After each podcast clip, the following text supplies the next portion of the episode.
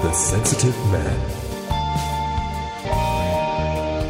Hey there, this is Simon Lim, and welcome to episode 48 of the Sensitive Man podcast. On today's episode, the spotlight is on Jan Larsen, who's a neo-pop American artist and gallery owner. And I love his works. You know, the celebrity artist has made Singapore his home since 2019. If you're new to Jan Larsen Art and Jan Larsen Studios, you'll learn quite a few things about art by listening to this entire podcast. Uh, since art is subjective and what appeals to one person or a group, won't mm. necessarily appeal to others. Uh, but going with the standard definition of a universally admired work of art, those are rare, but when you see one, you'll know it. And if you've never heard of NFTs, what do they mean for art? Jan Larsen will share this with you on this episode uh, for your listeners, an NFT or a non fungible token is just another way of describing a digital deed or record of ownership of a digital asset. It's like you would have a, a deed to a house, but in this case, it's to a digital work of art.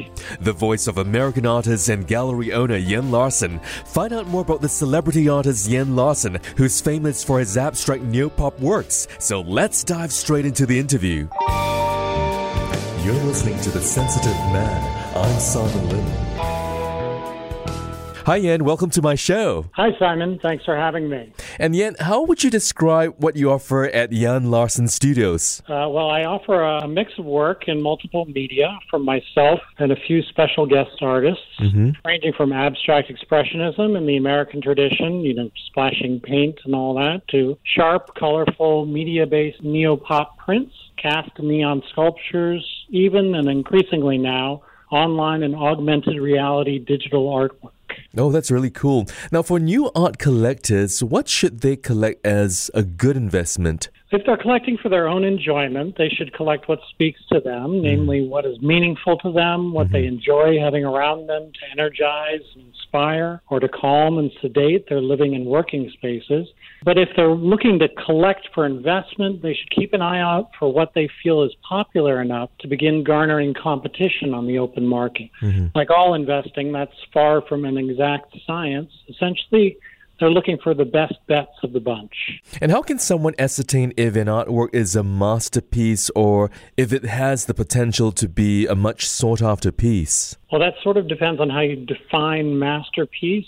Uh, since art is subjective and what appeals to one person or a group won't mm. necessarily appeal to others. Uh, but going with the standard definition of a universally admired work of art, those are rare, but when you see one, you'll know it. A masterpiece and all strong works of art are exciting to be around. You can feel it. I'd say they should start with popular artists whose styles they like, and then look for and feel for what really moves you then you'll be on track for finding a masterpiece of your own. And Jan, let's talk about your move to Singapore. Why did you relocate to Singapore from New York? I mean, you had four art galleries in New York, yes? Yeah, uh, my galleries in New York featured almost all work from other artists, so that was a different business focus mm-hmm. for me.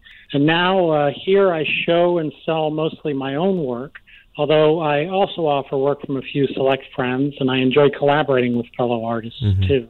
Uh, as for the relocation, that was a step by step process for me over 2018 and 2019, starting with my first show here in Little India in July of 2018. And that was a dark time for the U.S., even pre COVID. And mm. for New York in particular, what with that last incumbent in our nation's highest office. So I guess the short answer to your question is to say that I was inspired. Singapore was and is a breath of fresh air. It reminds me of how America used to be literal and figurative blue skies and all. It reminds me of an earlier time in the States, in the years after the Second World War, when the so called American dream was first being articulated. Mm-hmm. An optimistic, enterprising, safe, civil, respectful, and constructive time than we have there now. And that here in Singapore suits my work since much of it is social commentary and it's set in the context of social commentary and about finding social harmony mm-hmm. and pursuing progress and being at peace with all of that, as opposed to raging against it as we do, as we tend to do in the States, and how a society functions and progresses best. And uh, at my first show here in River Valley, in fact, I met my beautiful wife and talented fashion designer Hyen Lee, now Kathy Hyen Lee Larson And we've since gotten married and had our first child here together. Awesome. And thank you so much for that wonderful perspective.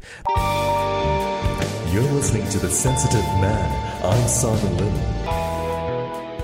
And Jan, how do you think you're contributing to the art landscape right here in Singapore? I just do my best to do my thing and make my best work along the way, the best way I know how. I think I may bring a fresh voice to the mix, maybe a, a bold and optimistic American perspective my work does tend to have an American voice. There's mm-hmm. some swagger there. And your art is known as neo pop contemporary.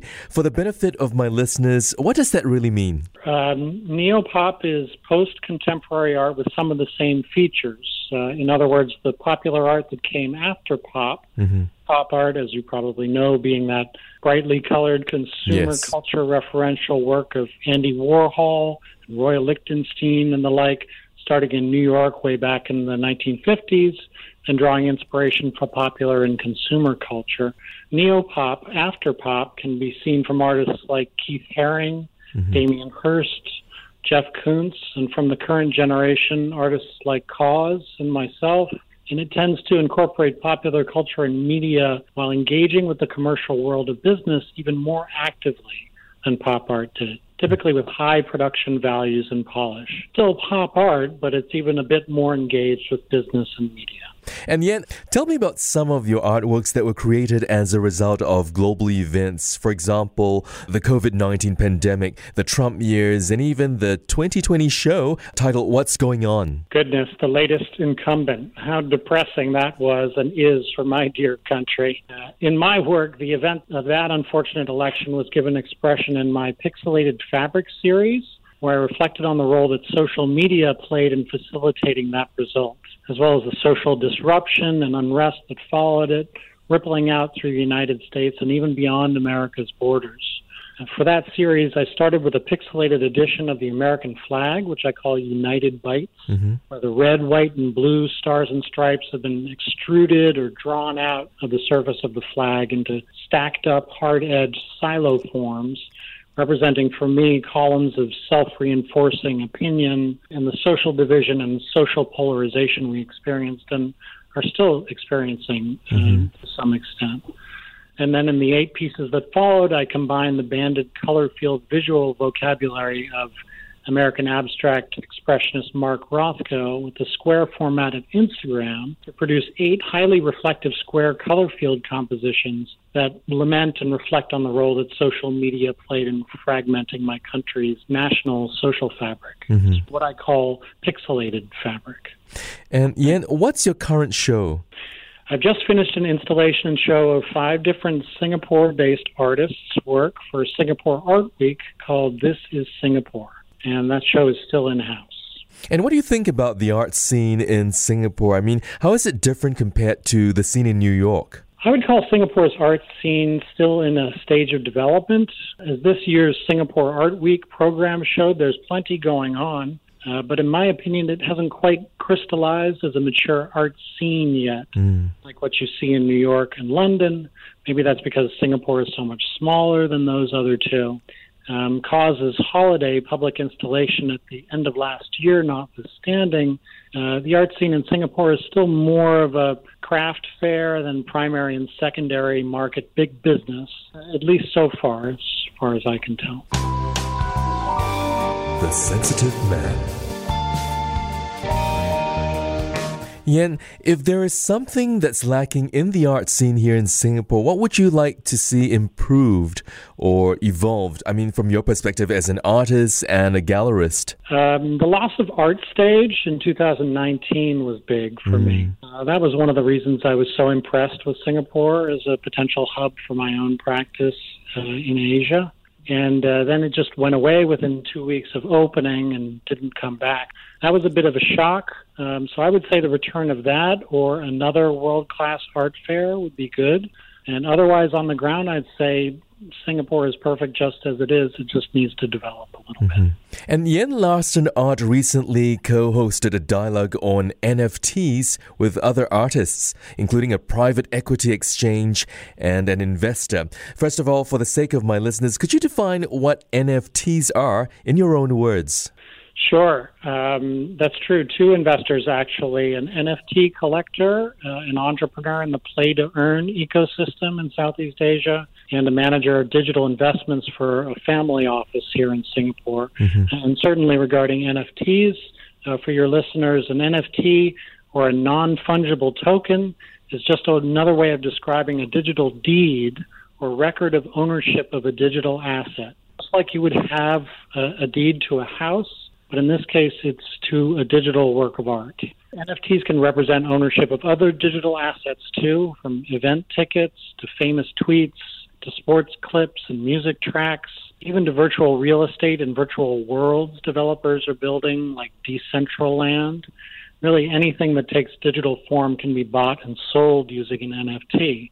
An NFT is essentially a digital contract written in computer code that conveys ownership to the holder, and it allows you to trade that asset online.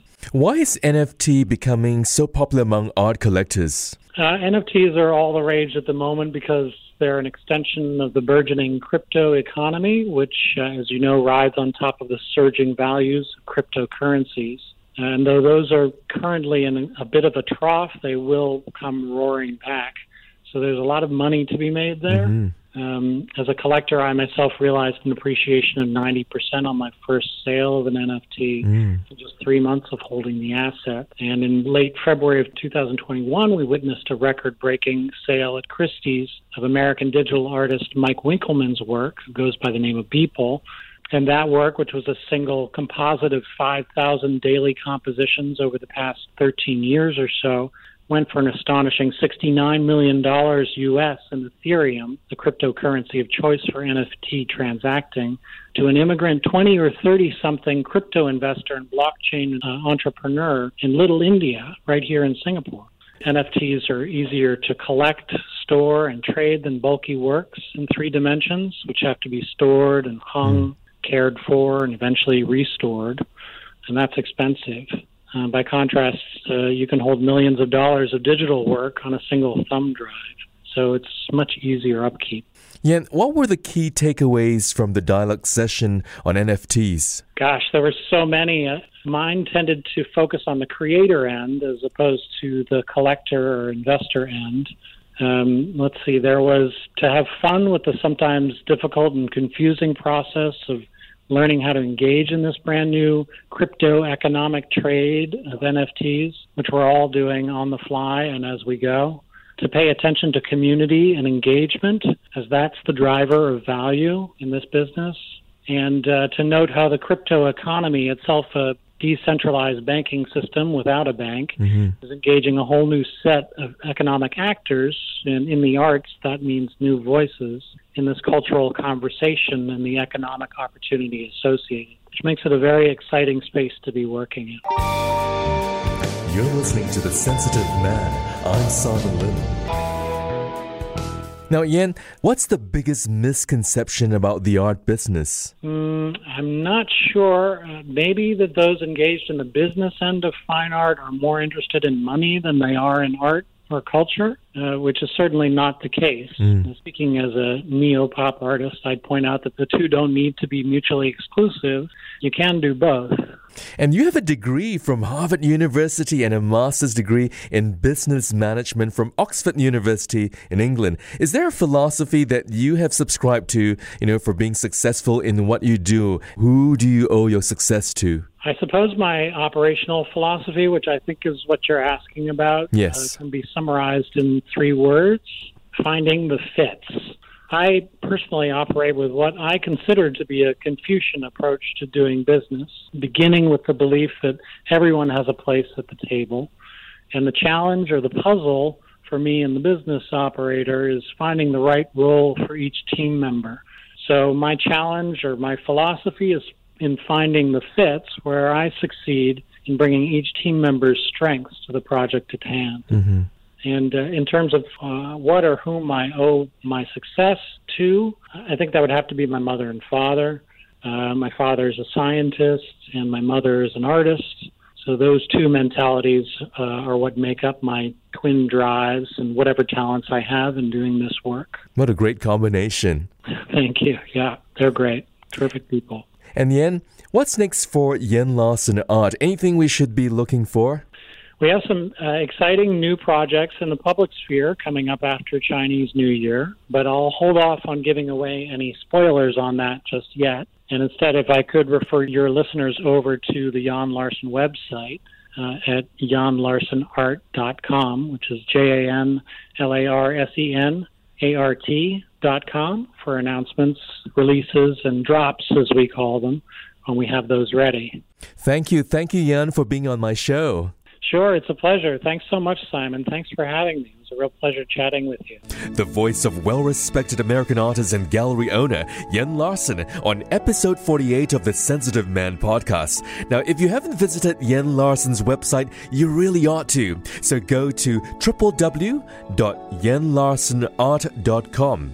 It's J A N for Jan, L A R S E N for Larsen www.janlarsenart.com. And I'll include his website link as well as Jan Larsen's social media links in the text portion of this podcast. Well, I'm sure you've learned something new today about the world of art through the eyes of Jan Larsen, and I trust that you'll open your mind further to appreciate the expressions of works of art today. This is Simon Lim, and thanks for listening to the Sensitive Man podcast. The Sensitive Man.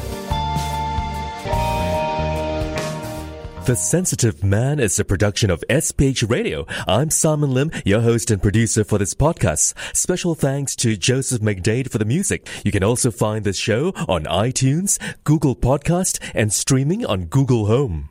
And now you can listen to the Sensitive Man podcast on Awedio, A-W-E-D-I-O for Awedio. Visit Awedio.sg.